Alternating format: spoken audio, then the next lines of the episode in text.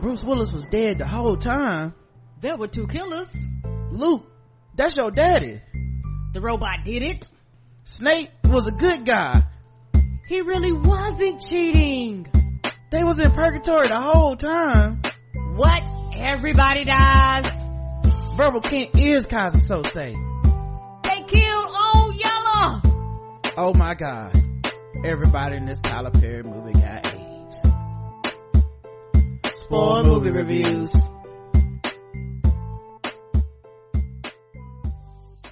Hey, welcome to another episode of Spoiled Movie Reviews on the Blackout Tips Premium Podcast Network. I'm your host, Rod, joined as always by my co-host, Karen. And we are here to review a movie you've either seen, don't ever plan on seeing, or don't care about us spoiling, because we spoiled the movie. And uh this is a movie that came out a long time ago. Uh we actually watched it on streaming.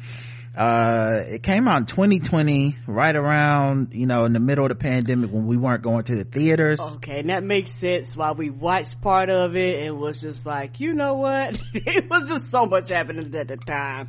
Uh the movie is uh Onward. It's a Pixar animation movie directed by Dan Scanlon, uh written by Dan Scanlon, starring a cavalcade of uh just heavy hitter stars. Yes, sir. We'll get into that, I'm sure. uh Tom Holland, Chris Pratt, Julia Louis-Dreyfus, Octavia Spencer, um Ali Wong, Lena Waithe, Tracy Ullman, Wilder, Wilmer Valderrama, uh before he was canceled. Uh so yeah, it's just it just got a huge, like a a, a lot a big big star-studded cast. Uh we'll get into your feedback that you left on Transformers: Rise of the Beasts after we finish our review.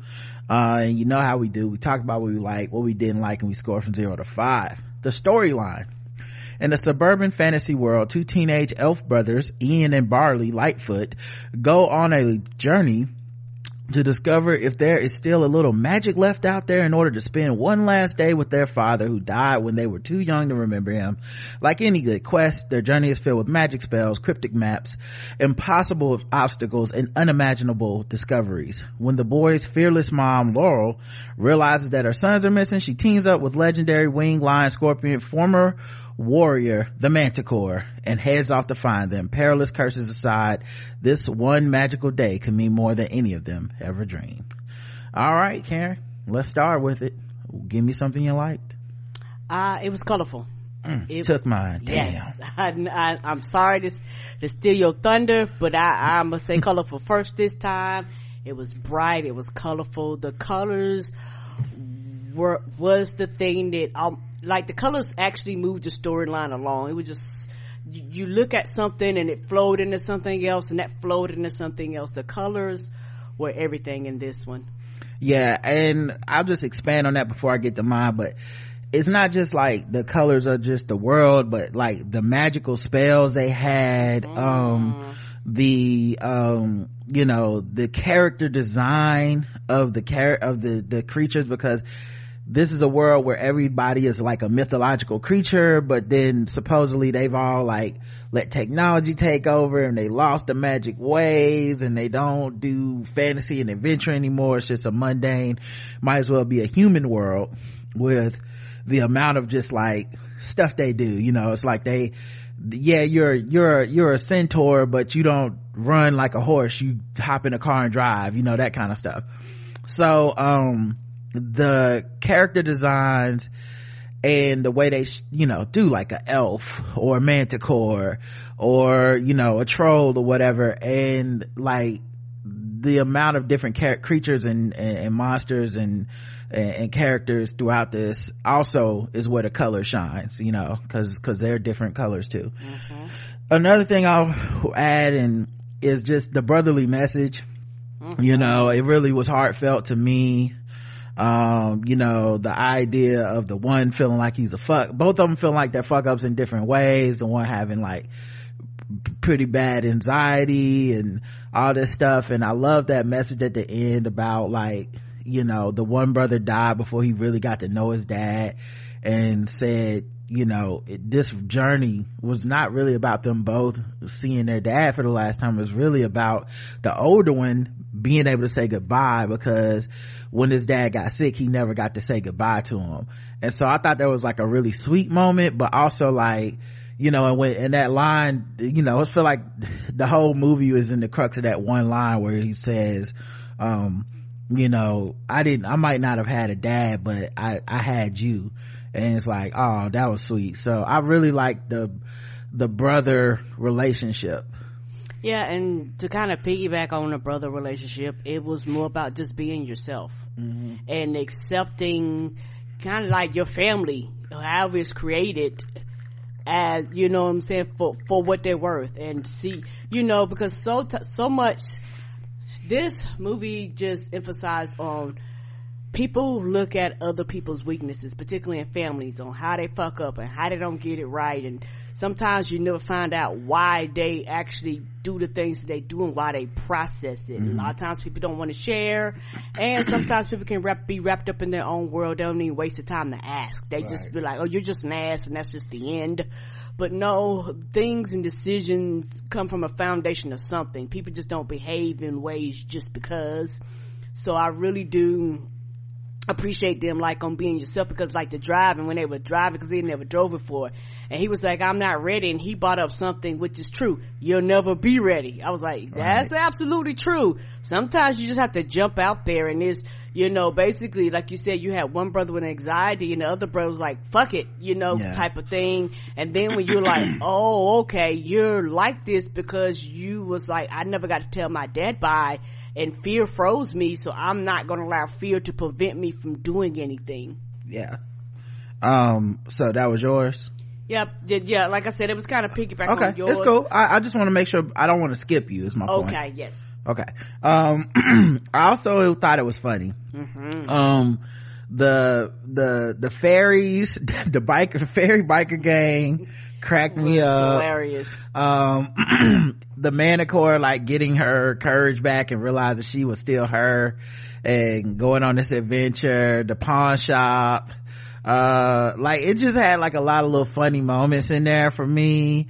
Um, and I, you know, I know they were like kid cartoon kind of funny stuff, but, you know, it worked for me. The, this, and then uh, all the like times that the magic spells didn't go right as he was learning the magic, um, especially the spell where he was lying, um, and when he accidentally shrunk his brother when he was trying to make the gasoline bigger, like, it was stuff like that that actually really, um, was very funny to me. Um, and it just, I don't know, I caught myself laughing out loud at some of these like gags and stuff in this movie, and and so I have to give it credit. It, it was funny. I like the fact, and this is a big thing for me, and I think it's a lot of it is because I'm older and I'm looking at it through older eyes. I really appreciate they didn't freeze the mom. Mm-hmm. And the mom actually did something, and she actually helped, right? And it wasn't all dependent on the stepdad, right? You know, like like they kind of did it kind of together somewhat, but the bulk of it was the mom. And I like the fact that she was like, okay, I believe you, let's go. You know what I'm saying? Like, she was like, let's go save my kids. Like, who gives a fuck? Like, like I'm trying to save my children, you know? Right. So I really appreciate her with the sword and being brave. And even she had to tell herself, I'm brave, you know, because you, she, you know, you're facing things you never faced before. Then at the end, you know, that was an adventurous side in her that came out, and she was like, well, yeah, I'm a, I like this shit, so I'm gonna start, you know, doing things more like this. So in the end, literally everybody finds themselves, from, like you say, the stepdad going, what the fuck am I in a car for? I can fucking gallop. Yeah. You know, so, and I really appreciate that. Yeah, I, I, I did as well. Um, uh, another thing, I, I like the action.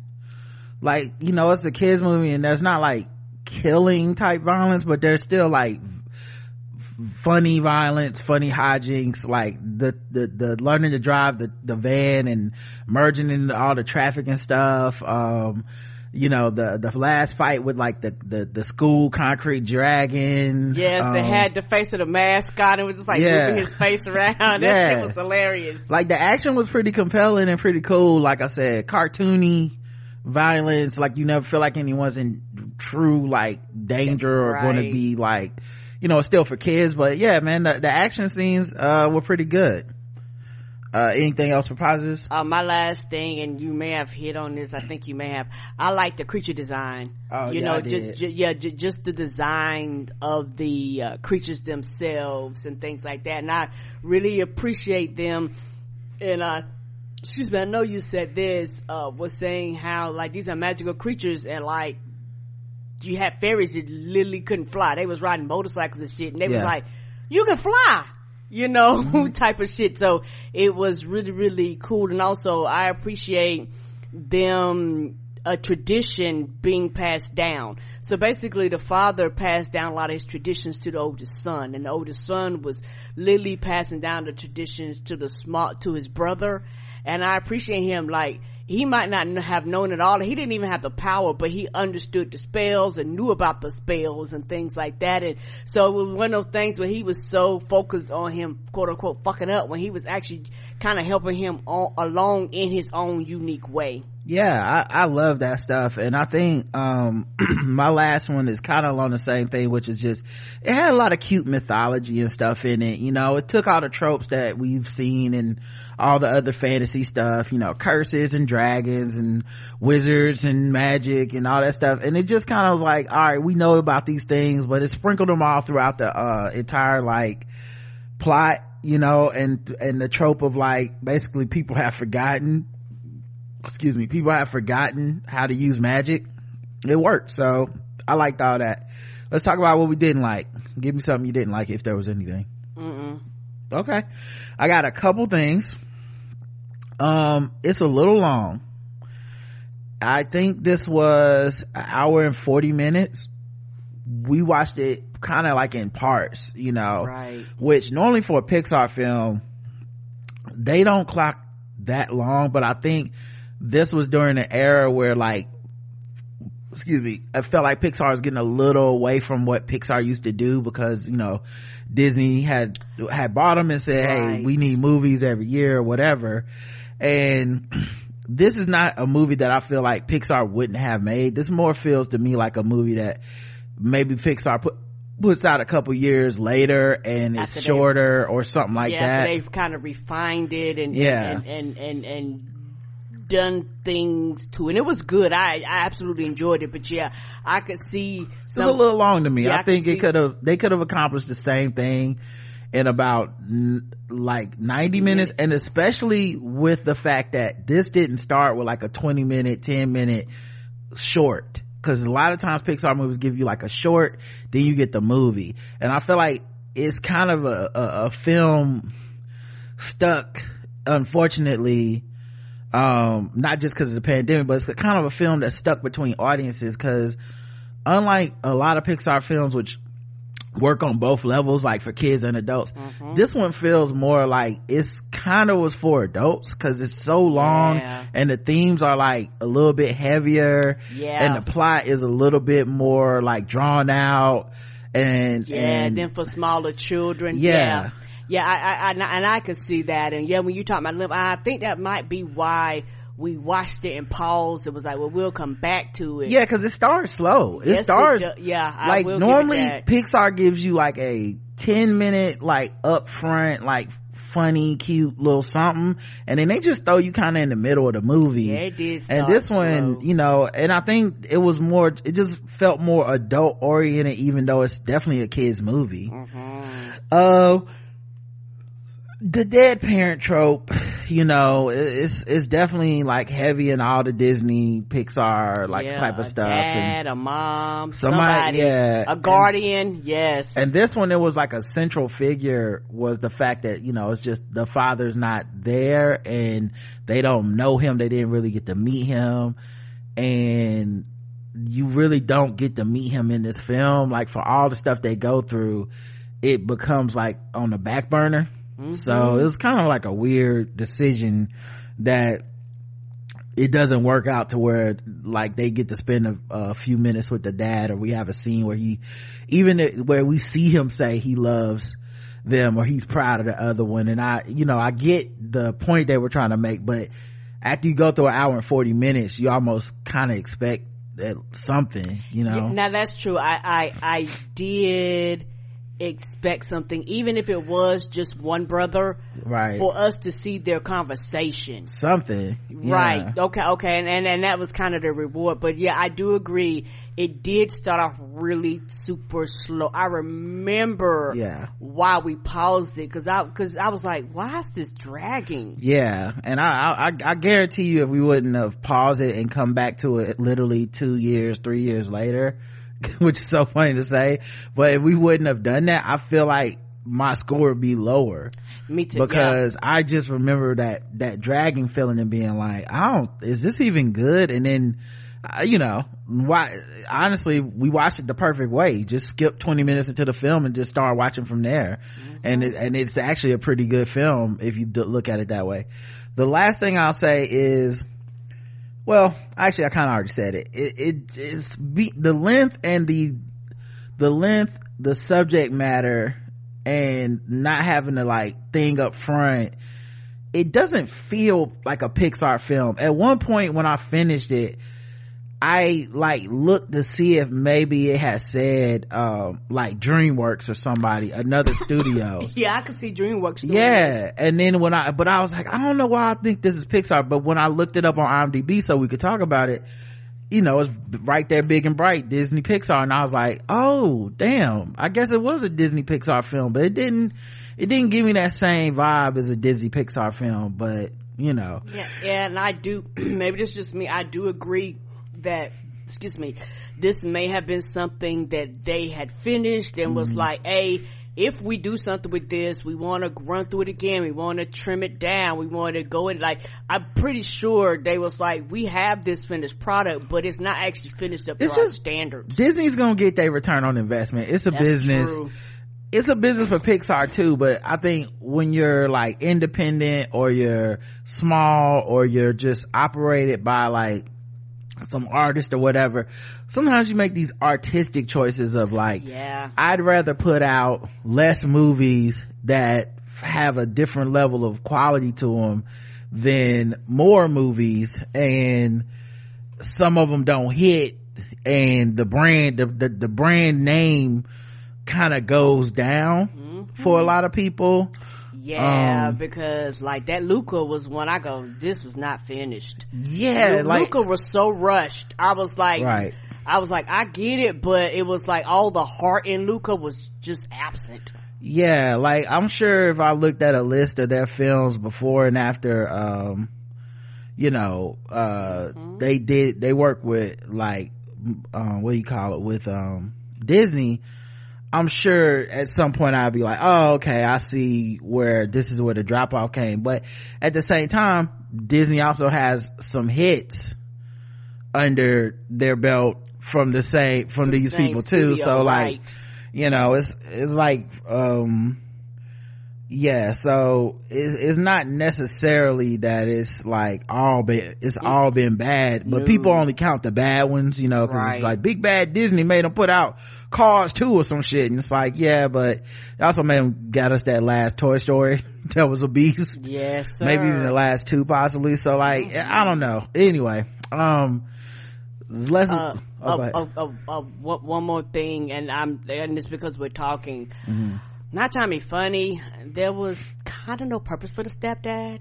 Like, like you literally could have mm. did mom, that brother, right. and older, you know, and and child, and just literally eliminated the stepdad, or either just talked about her dating or something. Like if you wanted to kind of mm. insinuate that there was someone else in her life, mm. but he literally served no purpose. I'm not yes. trying to be funny. Yeah. It's almost like they gave him the role that they would have gave a woman. Mm, yeah, I hear you on that. Uh, so what would you score this thing? I would actually give it a four. Like okay. I said, I enjoyed it. I enjoyed it a lot. Uh, the little knocks against it aren't like major, major to me. Yeah. But you know, like you say, if they would have trimmed some things down and done, done just a few things a little differently, it would probably got a five. Mm-hmm. Uh, but I also do agree for the fact that we broke it up, which is probably the biggest reason why my score is high, because I really think if we would have seen this through the in its entirety the first time, it would have dragged. Mm. And because the beginning was, I remember that because I was like, why did we stop? It's like, oh yeah, because it was so slow moving, right. You know. So I do think if we would have seen this before, I probably would have given it like a three. Mm-hmm. But because we had that break and I'm kind of seeing it with fresh eyes and I didn't have to rewatch the beginning again, that's why I got a four. Okay, I'll give it a three and a half because I think it started slow and it's a little long for a Pixar movie, and it doesn't feel like Pixar, like Pixar. It's not like WALL-E or, you know, right. Some of the like GOAT Pixar movies that I would put up there. Uh, you know, um, so, you know, Coco, you know, mm-hmm. there's, there's a bunch of them that I'm just like, no, that shit, that was it, you know, um, and, uh, it's, like I said, it's, I didn't feel like it was bad or anything. I just felt like it wasn't the five out of five Pixar quality that we normally get. Agreed. Um, but like I said, I still enjoyed it. Uh, we got one comment for Spoil Movie Review four fifty-one, Transformers: Rise of the Beast. Sandler Agnew says, for what it's worth, I appreciate the use of licensed music here more than I did in Air. Rod spreads, spreads it out and uses it better. Yeah, I was wondering because uh, I think it was his comment about Air um, using that so much licensed music that it made me think like, man, I wonder if he's gonna like this. But also I, I think part of this is I'm just biased to that kind of music. The kind of music I heard is the music from my childhood, and I think white people did feel this all the time, and I just be disconnected from it. So when you hear, there's so many movies where white people in award shows and stuff like that, and people that kind of listen to that mainstream yeah, and they white rave music around. I was like, well, I don't yeah. have that connection. They're like, the so music was so good. Yeah, and I'm just like, all right, if you say so. Right, that's how I feel. If you say so, you know. Uh, the film itself is a fun popcorn flick and feels the most like a Transformers film for the first time since the very first film. I legitimately liked the live action version of these. Sorry, Bumblebee just wasn't for me. Action beats are good. The plot isn't this try hard, overzealous bullshit of the Bay Day. Uh, which, to be fair to Bumblebee, its narrative was easy to get into.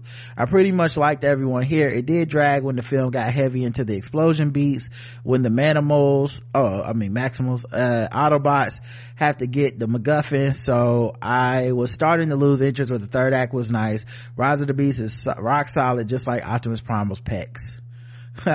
Yeah, I think, um, there's just a lot of stuff with the Transformers that uh I don't know, it's just one of those things where it's like they clearly don't care about certain stuff making sense, right? And so i i refuse to like hold it against the film because i don't because i have i i want to be frank about having a good time watching these big ass robots fight. Mm-hmm. But I also don't want to have people thinking like I think these are like solid, well written, well executed films, because it's like they, to me, they aren't. No, and I feel like I feel about Transformers the way I feel about Fast and Furious. Yeah, exactly. Mm-hmm. And um I will say I I I think Bumblebee, I, I get Bumblebee wasn't for you, but Bumblebee was an actual good film that they managed to pluck out of this shit. Like, yes, the, I, I'll stand up for Bumblebee in that I actually enjoyed it. I thought it was well done.